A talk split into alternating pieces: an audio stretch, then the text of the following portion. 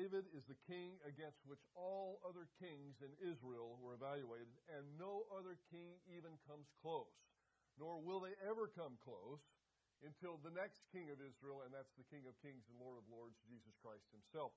And then Jesus Christ will, of course, be the final standard against which all others are measured. David was anointed the future king of Israel when he was a young teenager, but he waited patiently while God trained him for the position.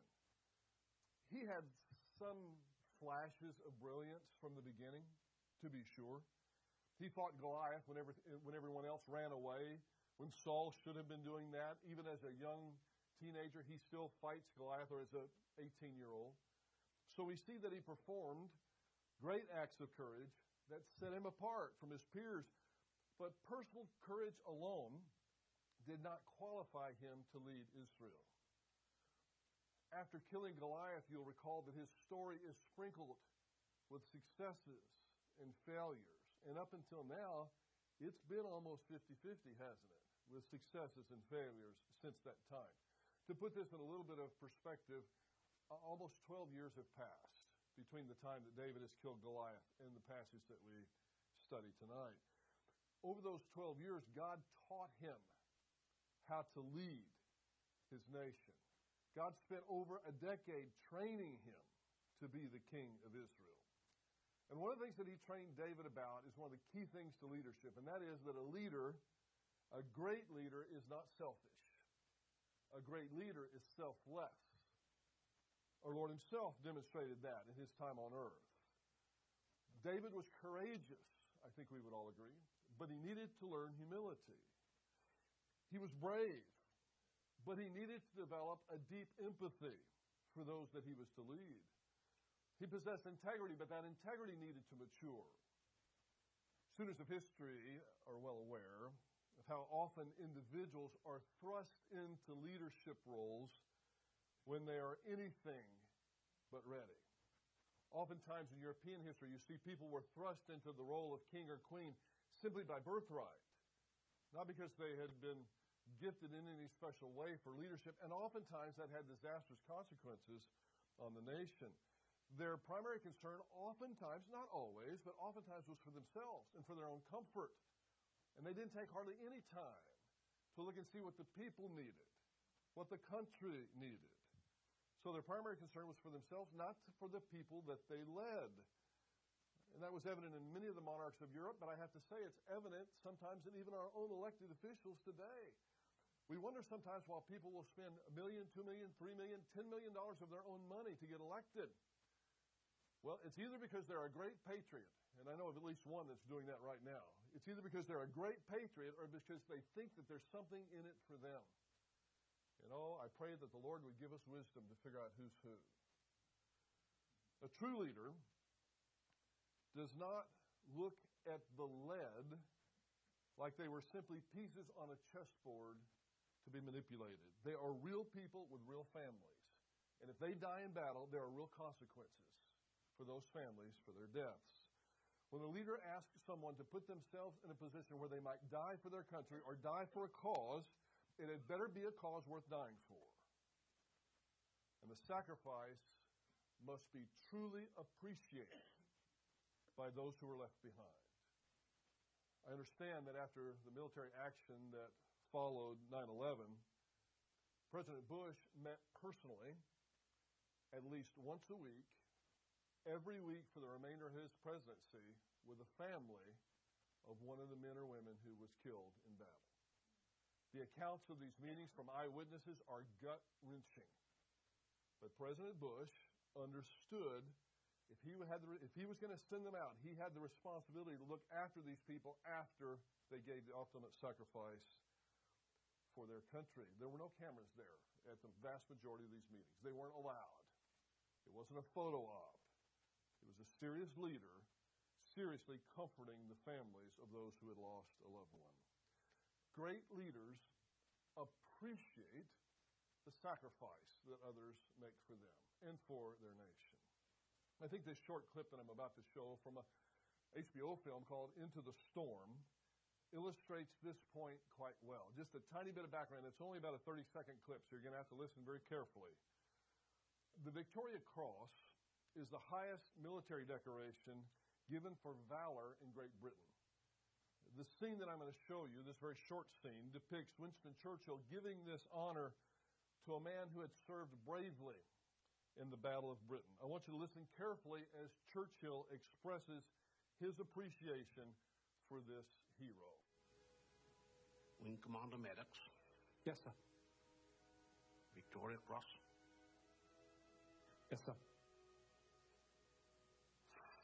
It is ordained that the Victoria Cross shall only be awarded for most conspicuous bravery or some preeminent act of valor or self-sacrifice or extreme devotion to duty in the presence of the enemy. Isn't that what it says in the Royal Warrant? Yes, sir.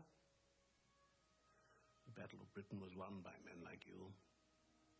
This country owes you its life and liberty.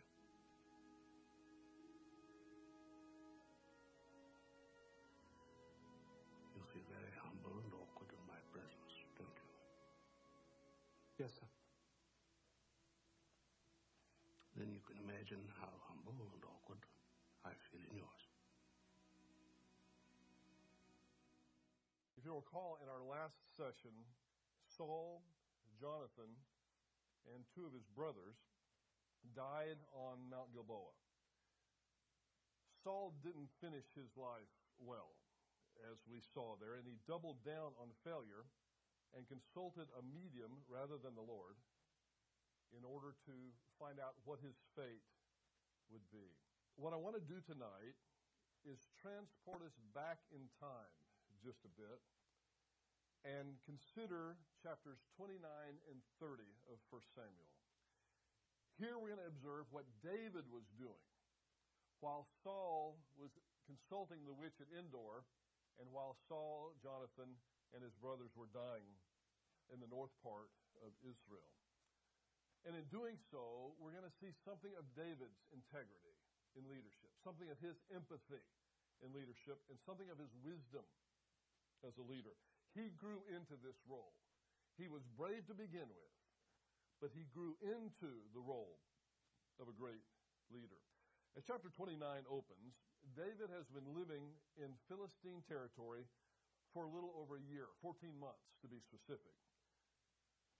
As the Philistines decide that they're going to attack to the north Saul's troops, and they gather together to meet Saul in battle, David and his men, who are living in Philistine territory in a little town called Ziklag, if you'll remember, they move themselves into the rear of the line.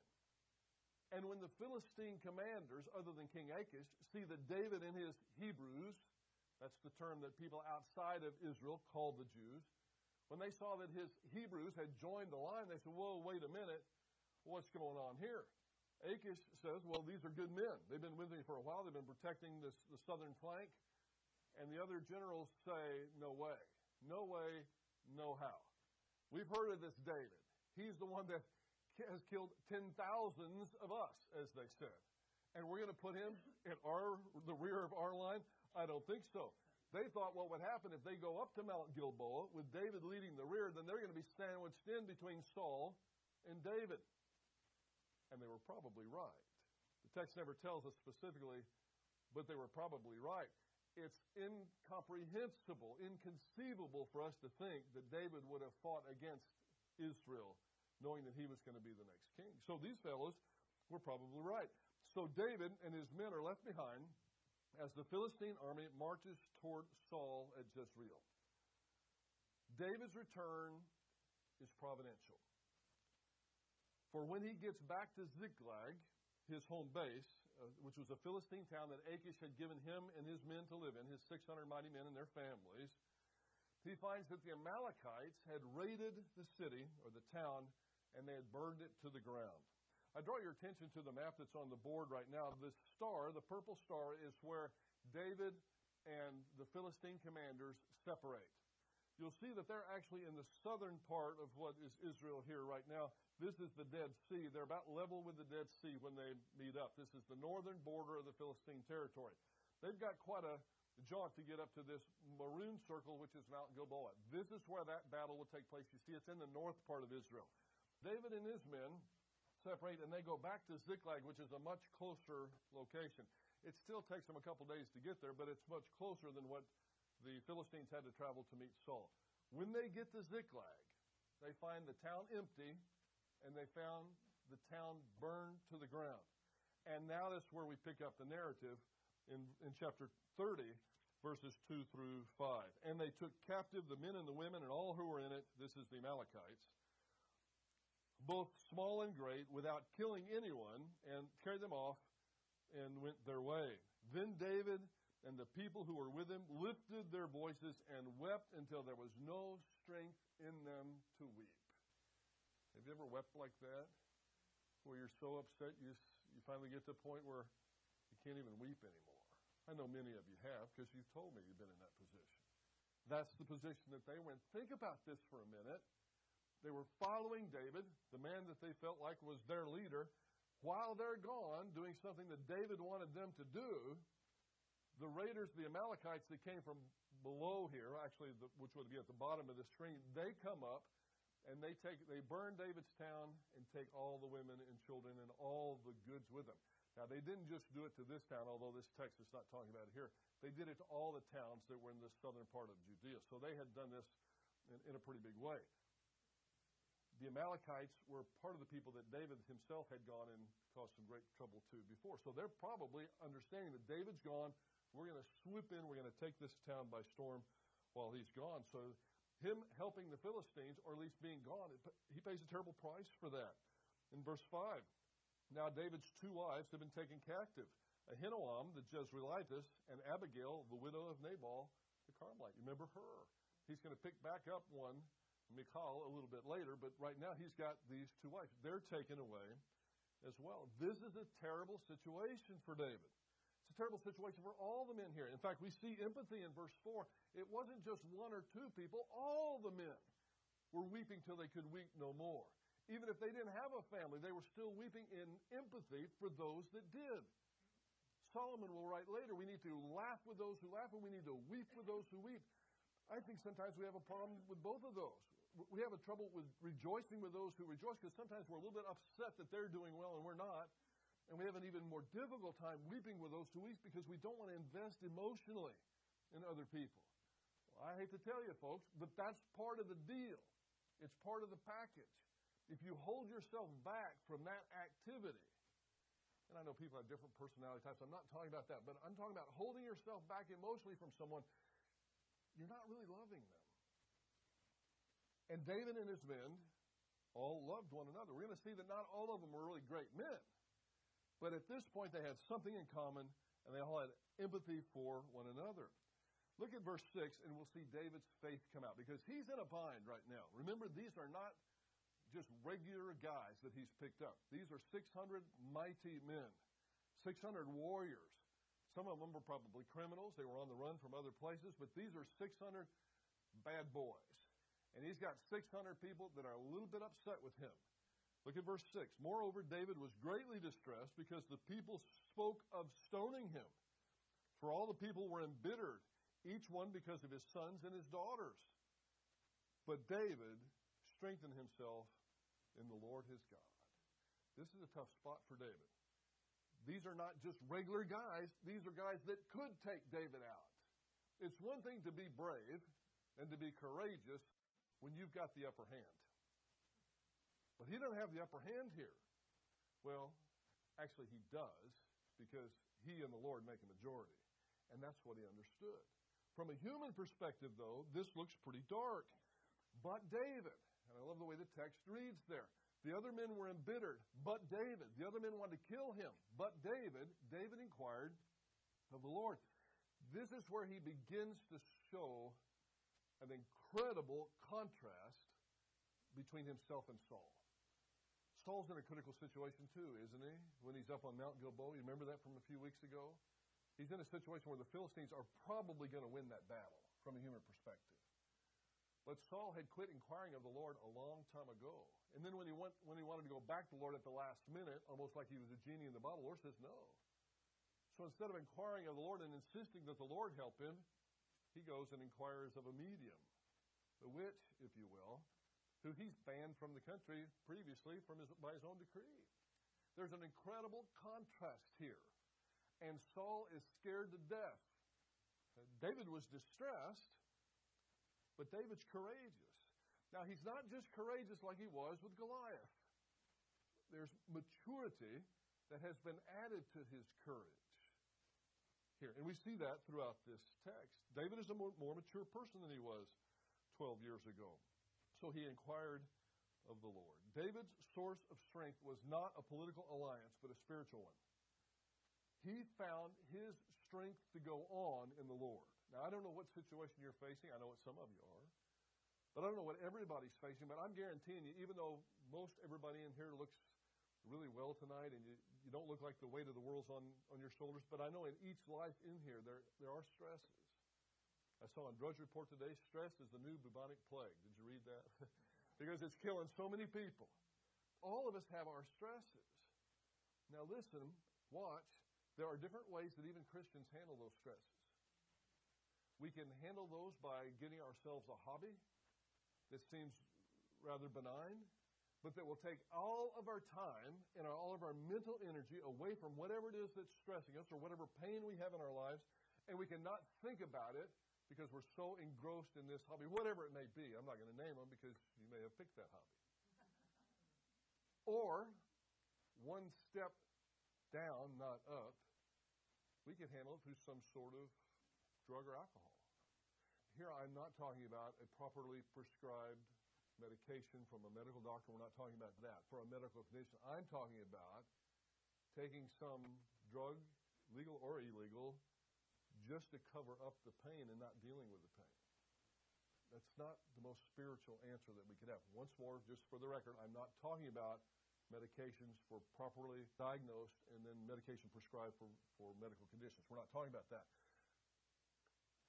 But when we want to drown our problem in alcohol, we're turning to the alcohol for the, the solution to our problem and not the Lord. That is not a spiritually mature thing to do.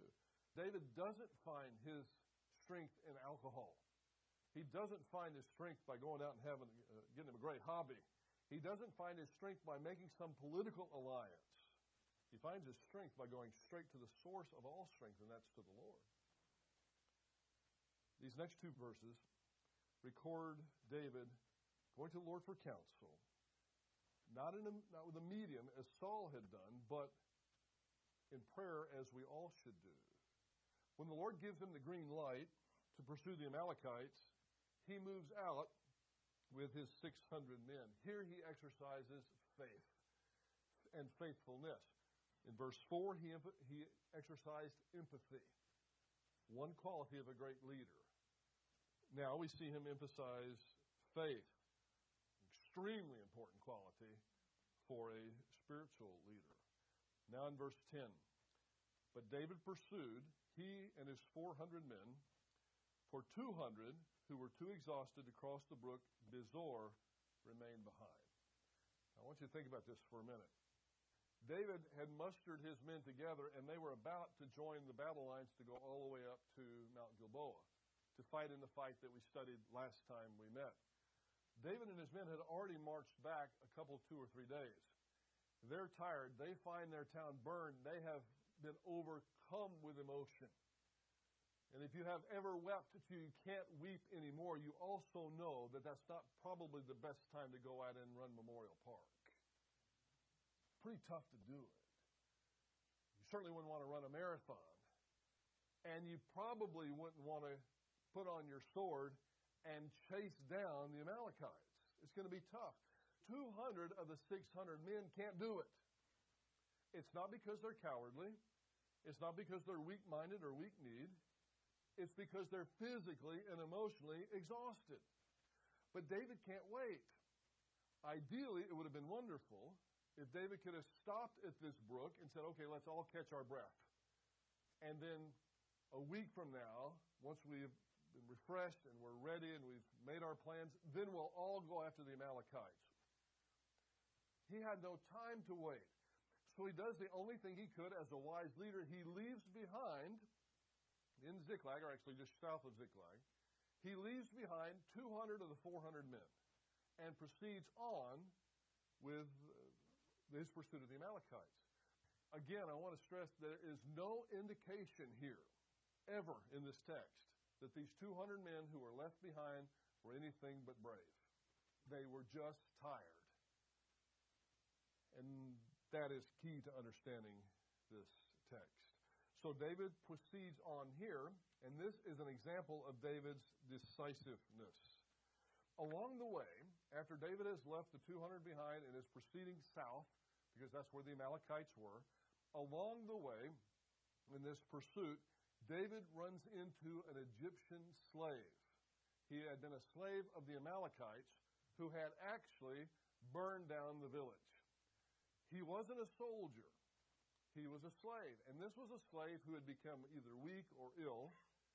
And the Amalekites, instead of putting him on some sort of gurney and taking him with them, the Amalekites, who the Amalekite, who is the master of this slave, just leaves him behind to starve to death and probably be killed because the Amalekites knew David would come back sometime and find out what had happened. They just didn't expect him back this soon. David talks to this man, and to his credit, he doesn't kill him. Sometimes we just think David was this killing machine, only when it was appropriate, if I could say that. And it wasn't appropriate here.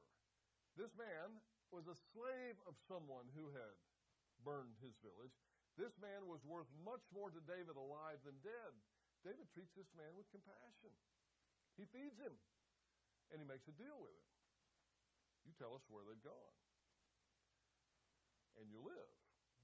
The Egyptian, who is the slave of the Amalekite, wants some sort of guarantee. David gives him his word. You show us where they are, I'm not going to kill you. And that's exactly what happens. He treats the man well. The man points out where the Amalekites were. Skipping down then to verse 16. And when he had brought him down, behold, they were spread all over the land, eating and drinking and dancing because of all the great spoil that they had taken from the land of the Philistines and from the land of Judah. That's why I said a moment ago, it wasn't just Ziklag that they had attacked. It was all this region. This was a border region. They had come, come across the border and attacked the towns of Judah as well. When David finally catches up to him, to this group, this band of marauders that had burned Ziklag down and taken his family and the families of the other men there too, he finds them having a party. They're drunk. Their bellies are full. It's not the best way to prepare for battle. They're dancing. They're having a good time, thinking that at best David's probably not coming back for a few weeks. Well, guess what? They were wrong about that. In verse 17, this is what you, I'm sure, did expect. And David slaughtered them from twilight until the evening of the next day. This is a slaughter. And not a man of them escaped, except 400 young men who rode on camels and fled. So they had a pretty serious force that David defeated in terms of numbers. So David recovered all that the Amalekites had taken and rescued his two wives. But nothing of theirs was missing, whether great or small, sons or daughters, spoil or anything that they had taken for themselves. David had brought it all back. Sometimes people wonder why. Why didn't they kill these captives? I'm sure they wanted to sell them into slavery. So the, the people were worth more alive to them than they were dead. In verse 20, so David had captured all the sheep and cattle which the people drove ahead of their livestock, and they said, This is David's spoil. He's the leader. The people are so happy to get their wives and their children back that they say, This all belongs to you, David. Everything looks pretty good right now. They've had a great victory. Everybody kind of got what they wanted. Their families are back. They're going to make their way back up to Ziklag. And then the complaining started. They won the victory. And now in verses 21 through 25, David's leadership will be tested in a very serious way. Look at verse 21. When David came to the 200 men who were too exhausted to follow David, who had also been left at the brook Besor, and they went out to meet David and to meet the people who were with him. Then David approached the people and greeted them. Verse 22 is probably the key verse to understanding what David's going to do. So catch this. Then all the wicked and worthless men, catch this now. Then all the wicked and worthless men among those who went with David answered and said, Because they did not go with us, we will not give them any of the spoil that we have recovered, except to every man his wife and his children, that they may lead them away and depart. I hate to report this, but I have actually talked to Christians who have studied this passage that said, that makes sense. They didn't fight in the battle. Why should they get any of the material blessings? The problem with that thinking is that the divinely inspired author of this text calls them in the beginning of verse 22 wicked and worthless men. So, as far as God's concerned, this type of fussing and griping and complaining and selfishness is uncalled for. Now, David's got a pretty serious leadership decision to make here. Once again, he's got 400 of the 600 people who were mighty men who just led a great slaughter that lasted uh, almost a 24 hour period. Now he's got them mad at him once again. What's he going to do? Is he going to try to negotiate a compromise? That's what a lot of leaders do, and sometimes compromise is necessary. But is he going to try to negotiate a compromise? Okay, listen, you're right. They didn't go with us. They were too tired. They were too exhausted to go with us. Can't we just give them just at least a little bit so we may, maybe can get, they can get a new herd started? Let's just each give them a couple sheep. You guys can have the rest. Would that work for you guys? Can we agree on that? No, that's not a leader. That's cowardice. In this situation, it's cowardice. Now, again, sometimes compromise is necessary to get the job done, but not here. So David said, understanding that they were dead wrong about this. In verse 23, David exercises faith again, and he does the right thing just because it's right. That's integrity. Really, if you want to summarize it into one pithy phrase, integrity is doing the right thing just because it's right. Not because it's expedient, or not because it's profitable in terms of some sort of material prosperity, or even some sort of deal making with other people. Listen, I'm going to help you now, you help me later. That's not integrity, that's expediency. David does the right thing because it's right.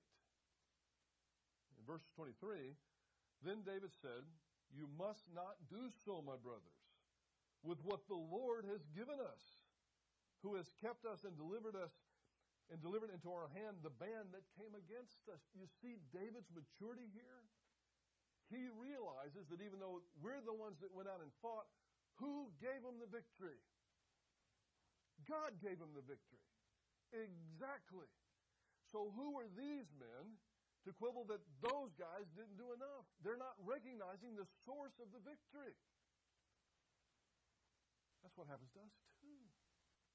When we start acting like a spiritual two year old and we grasp the things that we've earned that's mine.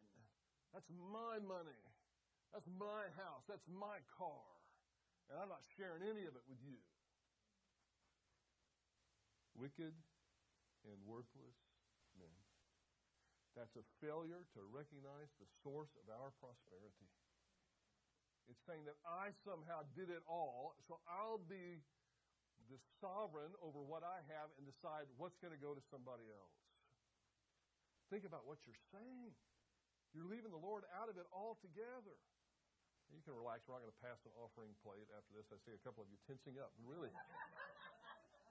One lady put her purse under the table, just saying. Under the. No, not after your money. But I am after your heart. It doesn't belong to us. God gave it to us, and we ought to be extremely grateful for it. And we need to be good stewards of it, of course. But so many times, so many of us act like we earned it. We did it the old fashioned way. We earned it.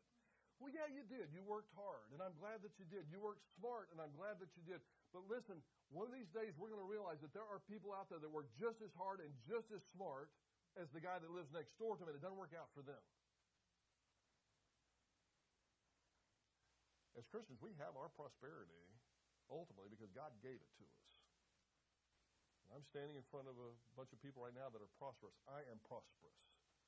You go to other parts of the world and you realize you are wealthy beyond imagination.